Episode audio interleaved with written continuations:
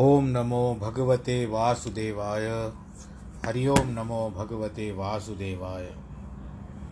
नारायणं नमस्कृत्यं नरं चैव देवीं सरस्वतीं व्यास ततो जयमुदिरेत् कृष्णाय वासुदेवाय हरये परमात्मने।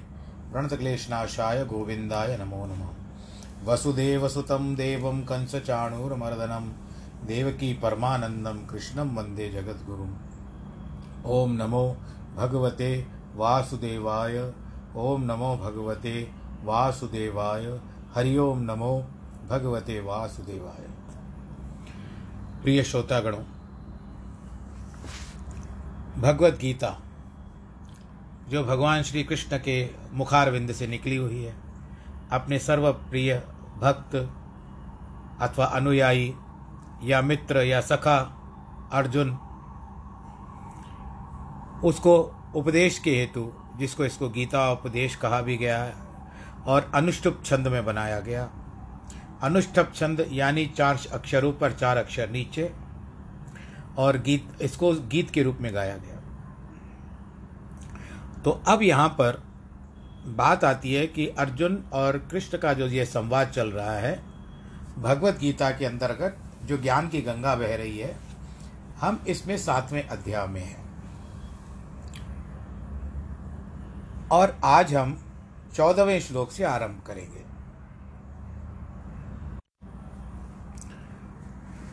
अर्जुन के प्रश्न पर कि भगवान जी, तिलों से यदि तेल निकाला जा सकता है, फूलों से सुगंध निकाली जा सकती है तो आप भी तो मनुष्य के भीतर रहते हो तो फिर आपको क्यों नहीं मनुष्य खोज सकता है?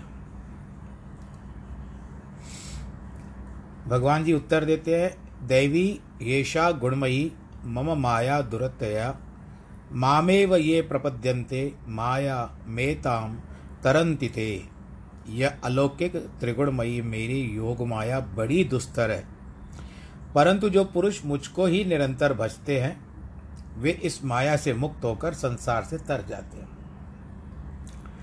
माया ईश्वर की उपाधि अथवा कारण शरीर है। वे सारे विश्व का तत्व है। ईश्वर में रहती है और तीनों गुणों से बनी हुई है। तीन गौण, गुण कौन से कौन से? एक सतोगुण, एक रजोगुण और एक तमोगुण। जो मनुष्य पूर्णतः ईश्वर की शरण में आते हैं, वे ही सांसारिक धर्म का त्याग कर इस माया को पार कर सकते हैं। अन्यथा सभी जीवों के ऊपर माया का आवरण चढ़ा हुआ है, यानी पर्दा लगा हुआ है। ईश्वर इस माया का मालिक है या स्वामी है और माया पूर्णतः ईश्वर के वश में है।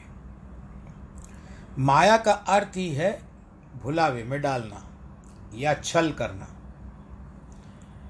माया का जब तीनों देवताओं के द्वारा, ब्रह्मा, विष्णु अथवा महेश जी के द्वारा जब निर्माण हुआ तो उस समय में इन्होंने, माया ने तीनों देवताओं से पूछा कि आप मुझे आज्ञा देते हो कि मैं जाकर के मनुष्यों को मोह लूँ। या उनको भुलावे में डाल दूँ या किसी भी प्रकार से छल दूँ। छल करूँ। यदि मैं ऐसा करती हूँ तो कर्म के अनुसार मुझे दोष लगेगा। और यदि दोष लगता है तो उसका निवारण भी मुझे बता दीजिए। तब ब्रह्मा, विष्णु और महेश जी ने उनको यही बात बताई कि बाया हम आपको ये निर्देश देते हैं कि जो आज्ञा आपको दी गई है, आप उसका अनुसरण करो। आप जाओ और लोगों को छलावे में डालो, माया का आवरण डालो। परंतु हम तुमको एक वरदान यह भी देते हैं कि कभी कभी तुम हमारे भीतर भी प्रवेश कर सकती हो, हमको भी भुलावे में डाल सकती हो, माया से छल कर सकती हो, और जब हमारे भीतर तुम प्रवेश करोगी तो तुम्हारे बाकी जो भी दोष हैं, वो स्वतः ही, यानी ऑटोमेटिकली निकल जाएँगे। तो तुमको चिंता करने की ज़रूरत नहीं है। वास्तव में जिसकी कोई भी हस्ती न तो केवल दिखाई मात दिखाई दिखती मात्र हो। माया की शक्ति अपार और असीमित है। असीमित का मतलब होता है कि जिसकी मा, असीम किसकी जिसकी सीमा न हो। राजा युधिष्ठर को मय दानव ने एक इतना अच्छा महल बना के दिया था। इंद्रप्रस्थ में था। जहाँ पर दुर्योधन उस माया के छलावे में आ गया, धरती को जल समझता था, जल को धरती समझता था, और उसके पश्चात दीवार को दरवाज़ा समझता था, दरवाजे को दीवार समझता था। और जिसके कारण वो गिरा, जल में गिरा, धरती समझ करके जब जल में गिरा, तब उस समय द्रौपदी बहुत हंसने लगी और उसके मुँह से निकल गया। और भीमसेन भी ऐसा था, ऐसी कोई बात नहीं। भीमसेन और द्रौपदी के हंसने के कारण युधिष्ठर ने बहुत मना किया, परंतु फिर भी जो वाणी निकलती है ना, ऐसा कहा गया है कि द्रौपदी को कहा गया था कि जब भी तुम किसी के ऊपर हंसो तो सोच समझ करके हंसना। पर उस समय द्रौपदी की हँसी निकल गई थी और जिसके कारण महाभारत तक का युद्ध हो गया। तो केवल बात यहाँ पर आती है कि माया ने दुर्योधन को छल दिया। और वो माया का ही महल था। अब जब द्रौपदी ने खिल्ली उड़ाई तो दुर्योधन को बहुत बुरा लगा, जिसके कारण ये सारा महाभारत का युद्ध हुआ। हमारे मन के भीतर भी मृग मृग तृष्णा होती है। कि दूर दूर तक जिस तरह ना हिरन कभी कभी भागता है और देखता है कि जल पड़ा हुआ है, परंतु हिरन को वहाँ जल नहीं मिलता। तो मृग तृष्णा है। हिरन की प्यास जैसा है हमारा मन भी। जब एक खिलाड़ी अपने खेलों में इतनी करामाते दिखाता है कि हम आश्चर्यचकित हो जाते हैं और तालियाँ तक बजाते हैं। जो ईश्वर की माया का भेद कैसे पा सकेंगे? वास्तव में माया छल रूप है, जिसकी कोई हस्ती नहीं है। ऐसी नाशवान है जैसे बादल की छाया तिनको की तिनको की आग। अथवा वर्षा का बहता हुआ पानी, जो सब पल में नष्ट हो जाते हैं। तब भी सब उसके धोखे में आ जाते हैं। साधक बहुत ही कठिनाइयों को सहन करने के बाद भूल जाता है कि हृदय में जरा भी अभिमान आने से उसके ऊपर साथ साथ माया भी आ जाती है और वो पर्दा डालने लग देती है। जैसे एक बालक छोटी सी भूल कर देता है तो उसकी माँ उसका बचाव करने के लिए आ जाती है। और अपने बच्चे की गलतियों पर भूल भूल करने पर वो पर्दा डालने का प्रयत्न करती है। गुरु नानक देव जी जब सुमेरु पर्वत पर गए, कोई समीर पर्वत भी कहते हैं इसको, तब सिद्धों के साथ उनका विवाद हुआ। वहाँ पर एक चरपट नाथ ने पूछा, दुनिया सागर दुतर कहिए, क्यों न कर पहिए पारो? चरपट बोले, अवधूत नानक देव देव सच्चा विचारो। गुरु नानक ने उसका उत्तर दिया, यदि इस संसार से पार होना है तो ऐसे रहना चाहिए जैसे कमल का फूल, पानी में निर्लेप होकर के रहता है। जैसे बदक पानी में रहती है, किंतु उसके पंख गीले नहीं होते। इसी प्रकार शब्द ब्रह्म में सुरत लगाकर उठते, बैठते, जागते, सोते, चलते फिरते, नाम जपने से संसार सागर को पार कर सकेंगे। जब सौभाग्य से पूर्ण सतगुरु से भेंट होती है, तब उसके दिए हुए मंत्र का जाप करके महासागर को पार कर सकते हैं। वेद व्यास महाराज ने जब इस श्लोक का अर्थ अपने शिष्य जय मुनि को द्वापर युग में बताया था, अब वर्तमान में कलयुग चल रहा है और ये बताया गया है द्वापर युग के समय में, जब भगवान श्री कृष्ण थे और व्यास जी भी थे। वह कहने लगा कि भगवान कृष्ण का यह कथन कि माया को पार पाना कठिन है, ये ठीक नहीं लगता है। कहने लगा जयमुनि कि मैंने इतने जप तप किए हैं, मुझमें राग और देश तो है ही नहीं। अनेक साधनाएँ करता रहता हूँ। तो माया तो क्या, मेरे पास पटक भी नहीं सकती, टपक भी नहीं सकती। मैं माया को आड़े हाथों ले सकता हूँ। अज्ञानियों के लिए कठिन है, किंतु मेरे जैसे ज्ञानवान के लिए सर्वथा कठिन नहीं है। गुरु ने से बहुत समझाया कि ऐसा नहीं है, माया की प्रबलता से हमको डरना चाहिए। यह माया बड़े बड़े ज्ञानवानों को भी भुलावा दे देती है। शिव भगवान की धर्मपत्नी पार्वती ने भी इसी माया के चक्कर में आकर बहुत दुख प्राप्त किए। अंत में उसको दूसरा जन्म लेना पड़ा, जो पहले जन्म में सती थी, बाद में पार्वती हुई। जब जय मुनि नहीं माने, तब गुरु ने उनकी परीक्षा लेनी चाहिए। वह कैसे माया से बचता है? तीन चार दिनों के बाद व्यास मुनि स्वयं एक सुंदर युवती का रूप धारण कर जयमुनि की कुटिया में रात को देरी से गए जाकर के कहते हैं, स्त्री के रूप में थे और आवाज़ भी स्त्री की कर रहे हैं कि अभी बाहर तेज वर्षा हो रही है, ठंड भी बहुत है। मैं अपने पति के साथ शिकार खेलने आई थी, किंतु उसे शेर ने मार डाल, मार डाला है। मैं अकेली हूँ, मुझे रात में रहने के लिए स्थान दीजिए। प्रातःकाल होते ही मैं चली जाऊँगी। जय मुनि ने कहा, तुम स्त्री हो और मैं पुरुष। अतः तुम्हारा यहाँ रहना ठीक नहीं है। उनका अंतकरण साफ़ था, किंतु माया की शक्ति प्रबल थी। युवती ने कहा, मैं लाचार हूँ धीन हूँ और कोई सहारा नहीं है। कोई अलग कमरा आपके पास हो तो मुझे दे दीजिए। रात के चार पहर विश्राम कर लूँ। बाहर तो मैं नहीं तो जाऊँगी तो मुझे कोई शेर खा जाएगा। अब ऋषि को उसके ऊपर दया आ गई। एक कमरा जो बहुत दूर था उसे दे दिया। कहा कि अंदर से द्वार बंद कर लेना। फिर उसे विचार आया कि ये पापी मन फिसल न जाए, इसलिए युवती से कहा कि कोई भी द्वार खोलने के लिए कहे तो तुम द्वार नहीं खोलना। यहाँ एक जयमुनि का नाम का भूत भी रहता है। शायद वह मेरे नाम से आकर के द्वार खटखटाएगा और फिर भी तुम नहीं खोलना, ये जयमुनि उस स्त्री को बता रहे हैं। और वो स्त्री कोई नहीं है व्यास मुनि स्वयं है, स्त्री का रूप धारण करके ठहरे। युवती ने कहा, कभी नहीं खोलूँगी, रात के कुछ बीतने के बाद। वो स्त्री की जो सुंदरता थी, वो ऋषि से भूल नहीं भूल नहीं हो रहे, भूल नहीं पा रहे थे ऋषि। बार बार उनका ध्यान, उस स्त्री का ध्यान कितनी सुंदर है, क्या है? इससे क्या होने लगा? उनके मन के भीतर थोड़ी सी काम वासना उत्पन्न हो गई। कहते, मैं तो जाता हूँ स्त्री के पास। द्वार खटखटाने लगे। युवती ने अंदर से पूछा, कौन है? उत्तर मिला, मैं जयमुनि ऋषि हूँ।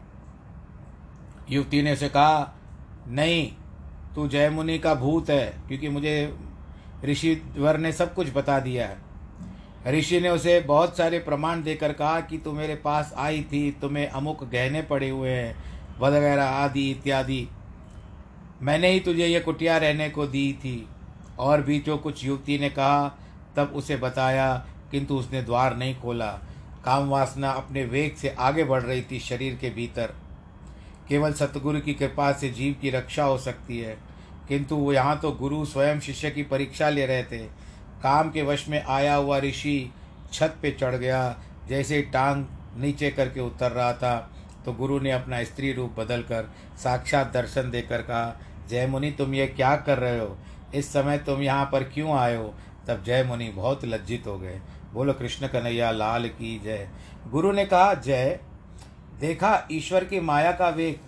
बताओ, क्या तुम उसको पार कर पाए?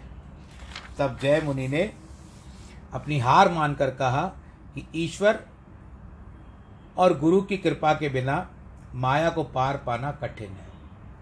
गुरु वशिष्ठ ने जब राजा रामचंद्र को आत्मज्ञान दिया, तब भगवान ने गुरु से कहा, मैं आपको क्या भेंट करूँ? उन्होंने मुनि ने भगवान जी से भेंट की मांग की कि आपकी माया मुझको कभी न व्यापक होने पाए। यानी भगवान से मांगते हैं। गुरु वशिष्ठ मुनि ने पूर्ण ज्ञानवान यति और तपस्वी होते हुए भी ऐसा वरदान मांगा। क्योंकि ज्ञात था कि ईश्वर की माया बहुत ही प्रबल होती है। परमात्मा की शरण में जाए बिना उसको पार नहीं किया जा सकता। अब वर्तमान में जो करोना आया ये भी न जाने प्रभु की कौन सी माया है। न जाने कब इसको पार कर पाएँगे हम लोग। पर हम लोग स्वयं भी तो अपने आप को नहीं संभाल पाते। ये वही बात होती है कि व्यास मुनि ने जैसे कहा था, जय मुनि ने जैसे कहा था कि कोई भी आए, परंतु ऐसे छलावा आ जाता है कभी कभी कि हम लोग निकल जाते हैं। और जा कर के दूसरों से स्पर्श होता है या कहाँ से आ जाता है हमको पता नहीं होता इसके लिए जितनी हो सके हमको भी सावधानी होनी चाहिए। शास्त्रों में माया के तीन गुण क्यों माने गए हैं? रस्सी को मज़बूत करना होता है तो उसकी तीन बड़ी लड़ी बनाकर उसको मरोड़ करके रखा जाता है, जैसे वो पक्की बन जाती है। प्रकृति के भी तीन गुण हैं। इन तीनों लड़ों वाली माया रूपी मज़बूत रस्सी से सारे विश्व को बाँध रखा है। इसे पार पाना बहुत कठिन है, क्योंकि यह कोई सत्य वस्तु नहीं है जिससे पार कर सके।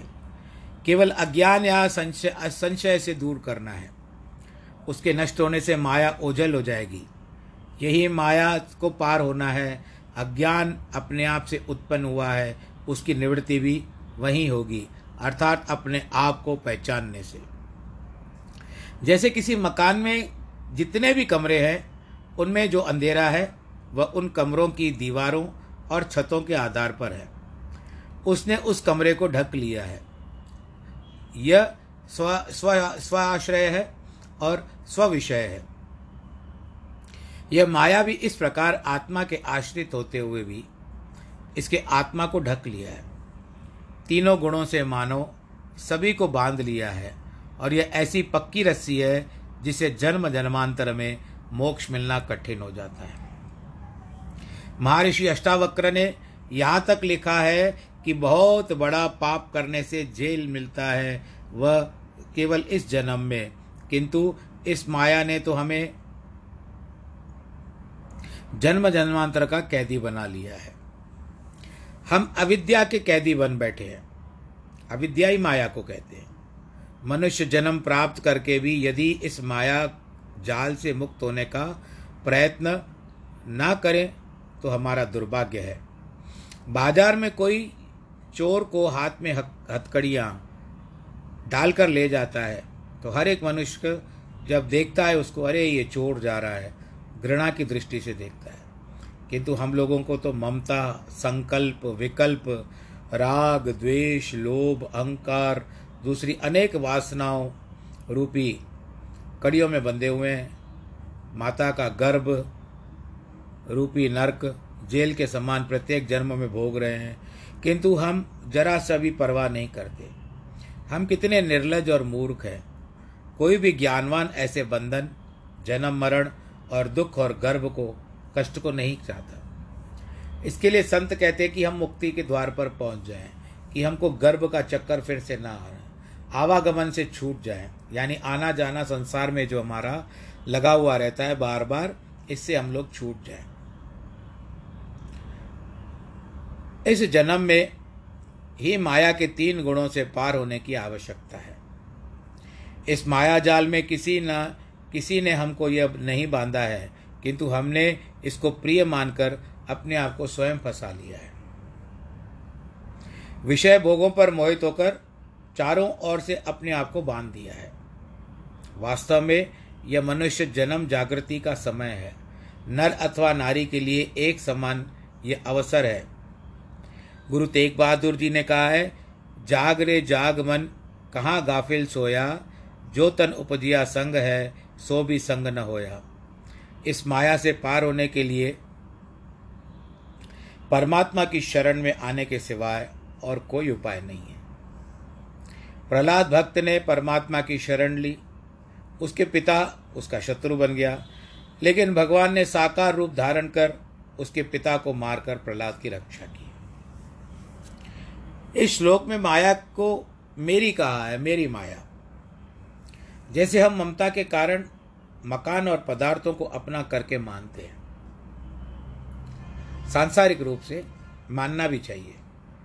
व्यवहारिक रूप से मानना भी चाहिए। जो हमारी है है। परंतु भगवान हमें बताते हैं कि इस माया से उत्पन्न हुए पदार्थ सब उनके ही हैं। उनकी कृपा से प्राप्त हुआ है। भाग्य में लिखा है तो आपके द्वार पर आएगा। शायद मैंने पहले भी एक प्रसंग बताया था। किसी समय की बात है। भगवान शंकर जी और पार्वती जी पृथ्वी पर भ्रमण कर रहे थे। ऐसी भी मान्यता है कि भगवान शंकर जी और माता पार्वती नंदी पे सवार होकर के दो बार पृथ्वी का भ्रमण करते हैं। एक प्रातःकाल अमृत वेला के समय में, लो जब सुबह की तीन, साढ़े तीन और चार बजे का समय होता है, उस समय का, या फिर शाम को प्रदोष काल के समय में, जब छः और सात बजे का आसपास ये शास्त्रों में लिखा हुआ है। तो अचानक माता पार्वती को एक सूरदास दिखाई दिया। भाग्य में है तो मिलेगा, नहीं है तो नहीं मिलेगा। लिखा हुआ दिखाई दिया, सूरदास, वो बेचारा पैदल जा रहा था। कहता जा रहा था, मेरे पास कुछ नहीं है। और तो और मेरे पास आँखें भी नहीं हैं। आपको तो पता है, माता का हृदय जल्दी द्रवित हो जाता है। माता पार्वती द्रवित हो गई। भगवान शंकर जी से कहती है, प्रभु, आशीर्वाद करो। इसके बाद धन, संपदा आदि बहुत कुछ भर जाए। इसकी आँखें आ जाए तो बहुत अच्छा होगा। कहते, ठीक है। भगवान शंकर जी ने किया। लेकिन उसी समय में न जाने ऐसा क्या हुआ कि भगवान शंकर जी ने ऐसे बहुत सारे जो थे ना पैसे, वो धरती पर डाल दिए कि उठा सकता है या नहीं उठा सकता है। परंतु उसी समय नहीं हो पाया, जिसके कारण वो वैसे का वैसे ही सारे धन को छोड़ करके चला गया। धन भी सामने था, दिखाई भी नहीं दे रहा था, और जिसके कारण वो चल नहीं पा रहा था चलता चलता थक गया, रह गया और आखिर में वो धन नहीं समेट पाया। बोल, कृष्ण कन्हैया, लाल की जय तो इस तरह से भाग्य में लिखा होता है तो अवश्य मिलता है। नहीं होता है तो कितना भी प्रयत्न करो, नहीं मिलता है। यह मेरे धन पदार्थ आदि हैं। वास्तव में माया ईश्वर के सिवा और कुछ नहीं है, न होगी। हज़ारों राजा महाराज पृथ्वी को अपना मानकर अंत में धराशायी हो गए। किंतु पृथ्वी उनकी नहीं हुई। यानी धरती पे सो गए, धराशायी। आज उनका नामो निशान तक नहीं है। किंतु पृथ्वी आज भी स्थिर है। केवल दूसरे लोग उसको भोग रहे हैं। गृहस्थ में आकर के लोग दान पुण्य करते हैं। साधु सेवा करते हैं। विद्या प्राप्त करते हैं। देश और जाति की सेवा करते हैं। ये सब कठिन नहीं है। परंतु ये सब करते हुए अभिमान आ जाता है तो उसे रोकना बहुत कठिन है। सेवा करते हुए अपने को तुच्छ मानना भी बहुत बड़ी बात है। शुभ कर्म करते हुए यदि अभिमान पैदा हुआ तो गिरने की संभावना होती है। इस प्रकार भगवान की भक्ति में अहंकार का कोई स्थान नहीं है। क्योंकि परमात्मा हमारा मालिक है, हमारा स्वामी है, हम उनके बच्चे हैं। इस तरह कहते हैं ना तुम ही माता, पिता तुम ही हो तुम ही बंधु, सखा तुम ही हो।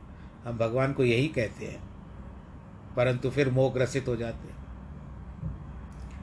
माया का मालिक एक ईश्वर है।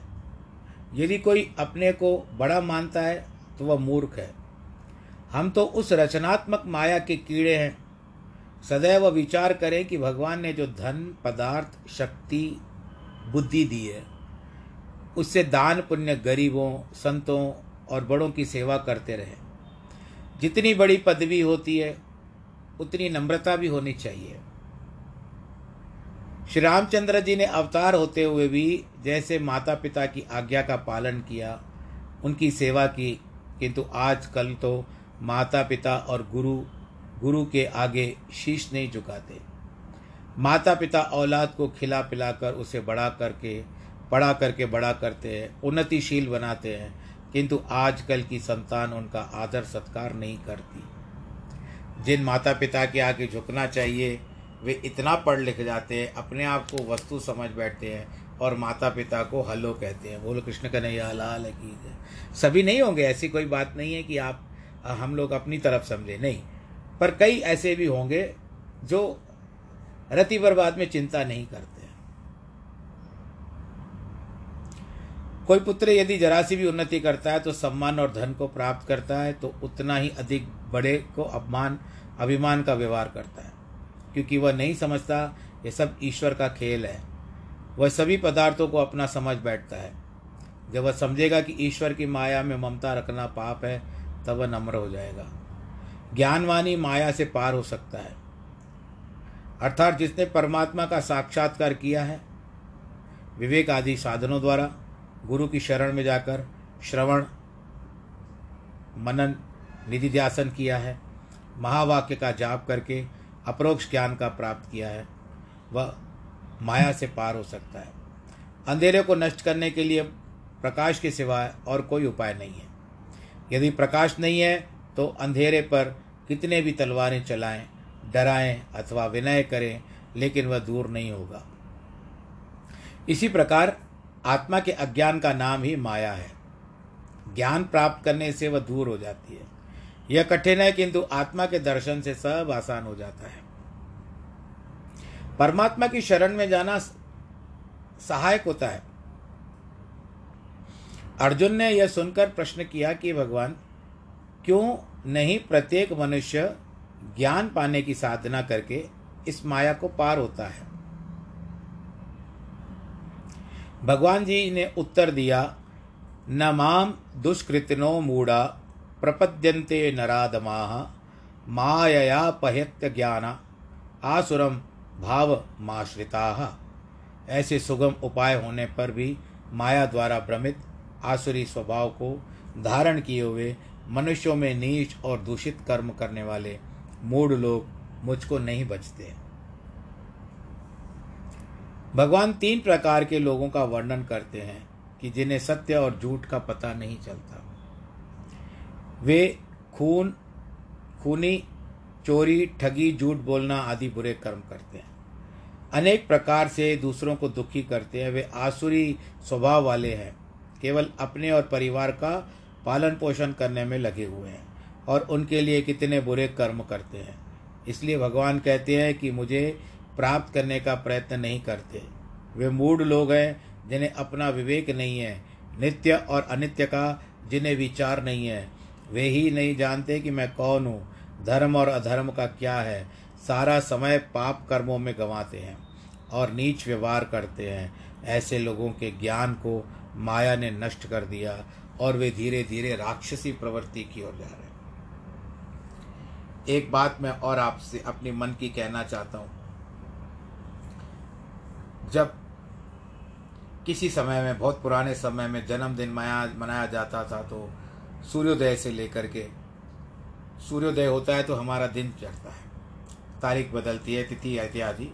तिथि तो कभी कभी नीचे ऊपर भी होती है परंतु दिन जो होता था, प्रातःकाल सूर्योदय से माना जाता था, सूर्योदय से लेकर के दूसरे सूर्योदय तक। और उस समय में जब बड़े जो बच्चों का जन्म दिन होता था तो उस समय में बड़े लोग साधन करते थे, स्नान इत्यादि करा करके उनको मंदिर ले जाते थे, गौशाला ले जाते थे, साधु संतों को, भिखारियों को जो भी है दान पुण्य करवाते थे।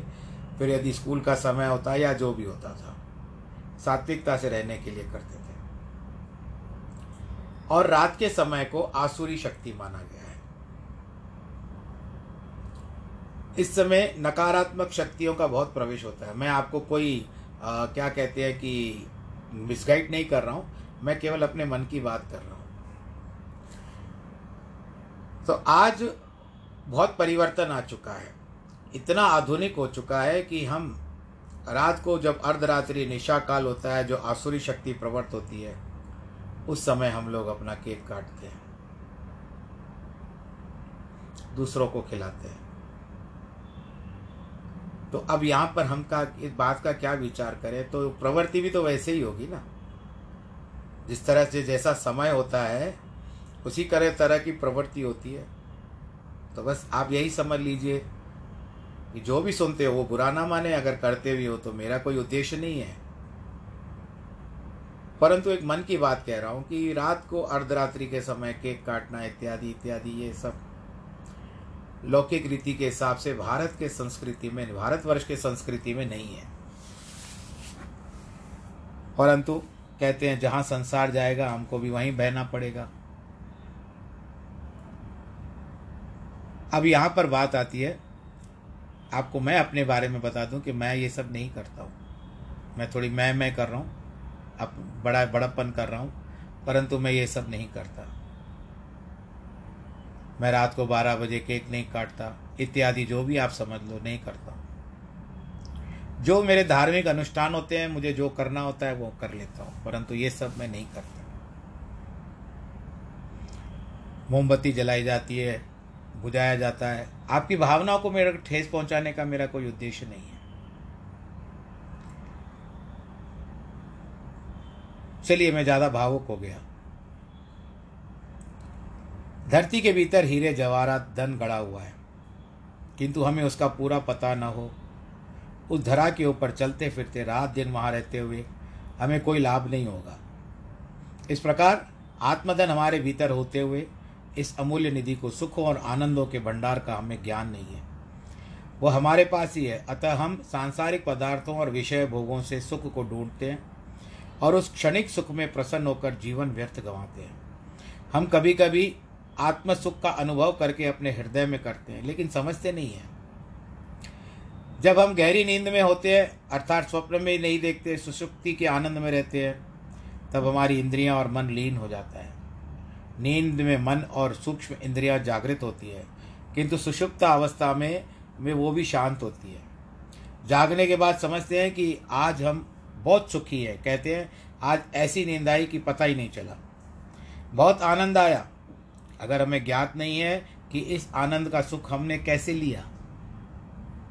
कोई पदार्थ होता है तो उसको सेवन करते हुए, खाते हुए हम सुखों का बखान करते। अरे वाह, इसमें इतना अच्छी शक्कर है, कितना अच्छा मिश्रण है, ये है, वो इस तरह से सुख का अनुभव करते हैं। परंतु उस समय जहाँ पर कोई स्वाद नहीं था सुख का न शारीरिक स्वाद था, न मौखिक स्वाद था, न मानसिक स्वाद था। तो फिर आपने आनंद कैसे अनुभव किया? मन और इंद्रियों के शांत होने से अंतकरण में आत्मा का प्रतिबिंब पड़ा, जिससे वृत्ति ने आनंद का अनुभव किया। क्योंकि आत्मा आनंद रूप है, किंतु यह आनंद भी जड़ अवस्था में है, क्षण भंगुर है। विषयों से जो सुख मिलता है, वह भी आत्मा से मिलता है। क्योंकि उस समय की सुषुप्ता अवस्था के समान मन इच्छुक पदार्थ पाकर क्षण भर के लिए शांत रहता है। बड़े आनंद के साथ रहता है मन। क्योंकि मन को भी थोड़ी सी शांति होती है कि कुछ तो सोचना बंद किया मैंने। आत्मा के आवाज़ से सुख का अनुभव होता है।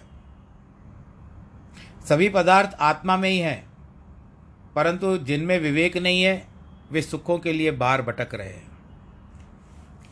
लेकिन उन्हें सुखों की प्राप्ति नहीं होती, क्योंकि वे सत्य वस्तु को छोड़कर उसकी परछाई को पकड़े, पकड़ने का प्रयास करते हैं।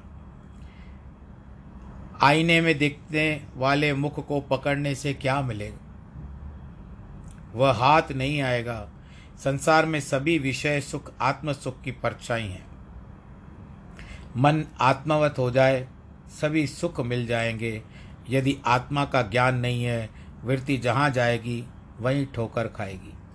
भगवान इसके लिए कहते हैं, ऐसे मूर्ख लोग मेरे सुख को न मानकर और न जानकर मेरी प्राप्ति नहीं कर सकते। क्योंकि उन्होंने पाप कर्म किए हैं, मन वाणी कर्म से पाप करते रहते हैं। इनका ज्ञान नष्ट हो गया है। दैत्य स्वभाव वाले मनुष्य देखने में दूसरों के समान है, किंतु उनके मन की अवस्था बिगड़ी हुई है। उनमें पाप, धन, दौलत, विद्या, शारीरिक बल, परिवार का अभिमान, कठोरता, क्रोध और अज्ञान होता है। जैसे रावण, दुर्योधन, शिशुपाल, जरासंध, कंस, भारी विद्वान, बलवान, धनी राजा होते हुए भी सब आसुरी प्रकृति, प्रवृत्ति वाले थे। कंस को तो लोग राक्षस कह करके बुलाते थे। वह भी कोई कार्य मन के कहने के अनुसार विवेक शून्य होकर के करता था, क्योंकि उनकी बुद्धि मोटी होती है। जल्दी बात दिमाग में नहीं बैठती। इसीलिए उनको कोई समझाने वाला भी नहीं था। दुर्योधन जरासन कंस शिशुपालनों को मारने के बाद भगवान को स्वयं कृष्ण अवतार धारण करना पड़ा था। वे दूसरों किसी से मरने वाले भी नहीं थे। ये भी क्या होता है कि ये लोग तपस्या कर लेते हैं। और कभी कोई ऐसी शक्ति मिल जाती है, बल मिल जाता है, जिसके कारण ये अजय हो जाते हैं। इनको कोई जीत नहीं सकता। और इस तरह से जब युधिष्ठर भगवान जी को तिलक लगा रहे तो शिशुपाल आकर के चिल्लाने लगा तो भगवान जी ने उसका सिर काट दिया। उन्होंने शिशुपाल का वध कर दिया। शिशुपाल राजनीति में भी निपुण था, परंतु विवेक शून्य था, दिमाग से नहीं काम करता। मूर्खता बोलते, मूर्खता बहुत करता था। भगवान कृष्ण ने उसको चेताया भी कि मैंने जो तुमको, तुम्हारी माता के को वरदान दिया है, इसके लिए मैं तुम्हें सावधान करता हूँ। मैं तुम्हारे सौ अपराध क्षमा करूँगा, उसके बाद नहीं। परंतु शिशुपाल सौ से आगे बढ़ गया और भगवान जी ने तुरंत सुदर्शन चक्र से उसके सिर को उड़ा दिया। परंतु श्रीमद् भागवत में आता है कि इस तरह से सातवें अध्याय स्कंद में ये बात आती है नारद जी और युधिष्ठर ये सब दृश्य देख रहे थे तो कहते हैं, उस समय में युधिष्ठर ने देखा कि उसके हृदय से, शरीर से, जब शरीर खत्म हो गया, जल कट गया, मृत्यु को प्राप्त हुआ तो उसके शरीर से एक ज्योति निकली जो भगवान श्री कृष्ण के समा, भीतर समा गई। जिसके कारण युधिष्ठर आश्चर्य में आ गया कि इसने तो केवल भगवान से शत्रुता ही रखी है। फिर इसके अंदर से ज्योत कैसे निकली? तो युधिष्ठर की बात को सुन करके नारद जी ने उत्तर दिया, युधिष्ठर, इसने सदैव भगवान का सिमरण किया है। भगवान के स्वरूप को ही रखा है, मन के भीतर। शत्रुता होने के कारण भी वो शत्रु सदैव याद रहता है। और वही स्वरूप जो है, भगवान जी के स्वरूप को, कृष्ण का ये जो स्वरूप आप देख रहे हो सांवला स्वरूप भगवान जी का। मोर मुकुट धारण किए हुए। पीताम्बर धारी है भगवान जी। और किसी समय में बंसुरी उठा करके चलते थे। तो अब यह बात विचार करते हैं कि यही सारा स्वरूप उनके समक्ष है। तो उसी स्वरूप को लेकर के चलता था। तो इसका शरीर जो था, इसकी सोच जो थी, वो बुरी थी। परंतु इसकी आत्मा पर और इसके मन पर वो प्रतिबिंब नहीं था, जिसके कारण भगवान जी का ये और ये दूसरा जो था कि ये श्राप के कारण इस समय में तीसरा जन्म है इसका, ये शिशुपाल बन करके आया है। जय विजय को जो श्राप मिला था, उसमें पहला श्राप था, वो एक हिरण्यकश्यप और हिरण्याक्ष बना। दूसरे के सब, दूसरा समय जब था, राम अवतार में, त्रेता युग के समय में वो रावण और कुंभकर्ण बने। और तीसरा जो अभी ये है, उसमें कई लोग कंस कहते हैं, परंतु कंस नहीं। ये शिशुपाल था, जिसकी मृत्यु हो गई, और उसके बाद दूसरा उसका भी रिश्तेदार था, जिसको कहते हैं दंत वक्र टेढ़े दांत थे, इसके कारण उसका नाम दंत वक्र रख दिया गया था, और उस दंत वक्र को भी मारेंगे भगवान जी थोड़े समय में। तो ये स्वरूप में से सदैव भगवान का चिंतन करता था। भगवान जी के स्वरूप को भी बिठाने के लिए। और आपको पता है कि जिस तरह से है कि एक बार वो जाता है हृदय में तो निकल नहीं पाता है। हम निकाल भी नहीं सकते। टेढ़ी चीज़ फंसती नहीं है, और फंसती है तो निकलती नहीं है। ऐसे हमारा ये टेढ़ा घनश्याम भी एक बार हमारे हृदय के अंदर बैठ जाए, और तो उस समय में उसका निकलना दुष्कर हो जाता है। हम निकाल नहीं पाते हैं छवि बैठ जाती है और सदैव हम उसका चिंतन करते हैं। श्री कृष्ण गोविंद, हरे मुरारी, हे नाथ नारायण, वासुदेव, श्री कृष्ण गोविंद, हरे मुरारी, हे नाथ नारायण, वासुदेव, हे नाथ नारायण, वासुदेव, हे नाथ नारायण, वासुदेव। श्री कृष्ण, भगवान जी आकर्षण का स्वरूप है। उन्होंने मुर नामक दैत्य को मारा था। और सबके नाथ हैं। हम हम लोग अनाथ हैं। इसके लिए कहते हैं, तू दयालु अनाथों का नाथ है। सारी दुनिया की डोरी तेरे हाथ है, भगवान जी। तो आज उसके कारण ही आज शिशुपाल की मुक्ति भगवान जी ने स्वयं की। यानी एक प्रकार से उन्होंने अपने जो द्वारपाल थे, जय विजय में से एक, उन्होंने उसको तीसरे जन्म से मुक्ति दिलाई। तो इसके लिए कहते हैं कि अपने मन कछु और है श्री हरि के कछु और उधव से माधव कहे, झूठी मन की दौड़ अपने मन में कुछ भी होता रहता है, परंतु प्रभु को क्या मंजूर है आपको पता है? आपको जाना होता है उत्तर में, परंतु आपकी यात्रा दक्षिण में हो जाती है। घर से एक बार सोच करके निकलती हो, फिर दूसरा रास्ता आ जाता है। पर इससे तो ये तो भगवान की इच्छा ही समझनी चाहिए। या ऐसा भी होता है कि आपका अन्न जल उस स्थान पे नहीं है, कहीं किसी दूसरे स्थान पर लिखा हुआ है। तो ये सब प्रभु की माया है। इसके लिए माया के चक्कर में ना पढ़ करके हाँ भगवान जी की माया अगर आपको सताती है तो उन्हीं की शरण लो। जैसे एक माँ के पास जाते हैं कि आपका बच्चा हमको सता रहा है, हमको इससे इससे हमारी रक्षा करो। तो माता के डांटने पर वो बात बा, जो दृढ़ उदंड बालक होता है वो आकर के कुछ नहीं करता। तो माया भी प्रभु की है इसके लिए हम प्रभु की शरण में जाएँगे। तो हो सकता है भगवान जी की कृपा से हमारी भी भलाई हो जाए और भगवान जी सबके ऊपर दया करें। आज का यह समय विश्राम का समय है। आज के कथा का प्रसंग को विश्राम देते हैं और हम आपके लिए यही प्रार्थना करेंगे।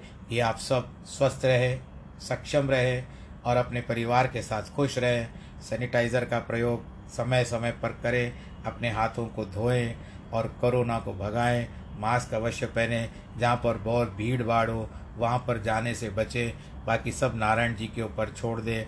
अपने मन कुछ और है श्री हरि के कुछ और, परंतु भगवान जी के भी एक आज्ञा के अनुसार चलना चाहिए और अपना भगवान जी को जो भी है, समय अर्पण करना एक घड़ी, आधी घड़ी आदि ते पुण्यात, संत समागम हरि कथा कटे कोट अपराध, सर्वे भवन्तु सुखिन, सर्वे सन्तु निरामया, सर्वे भद्राणि पश्यन्तु, माँ कश्चित् दुःखभाग् भवेत्।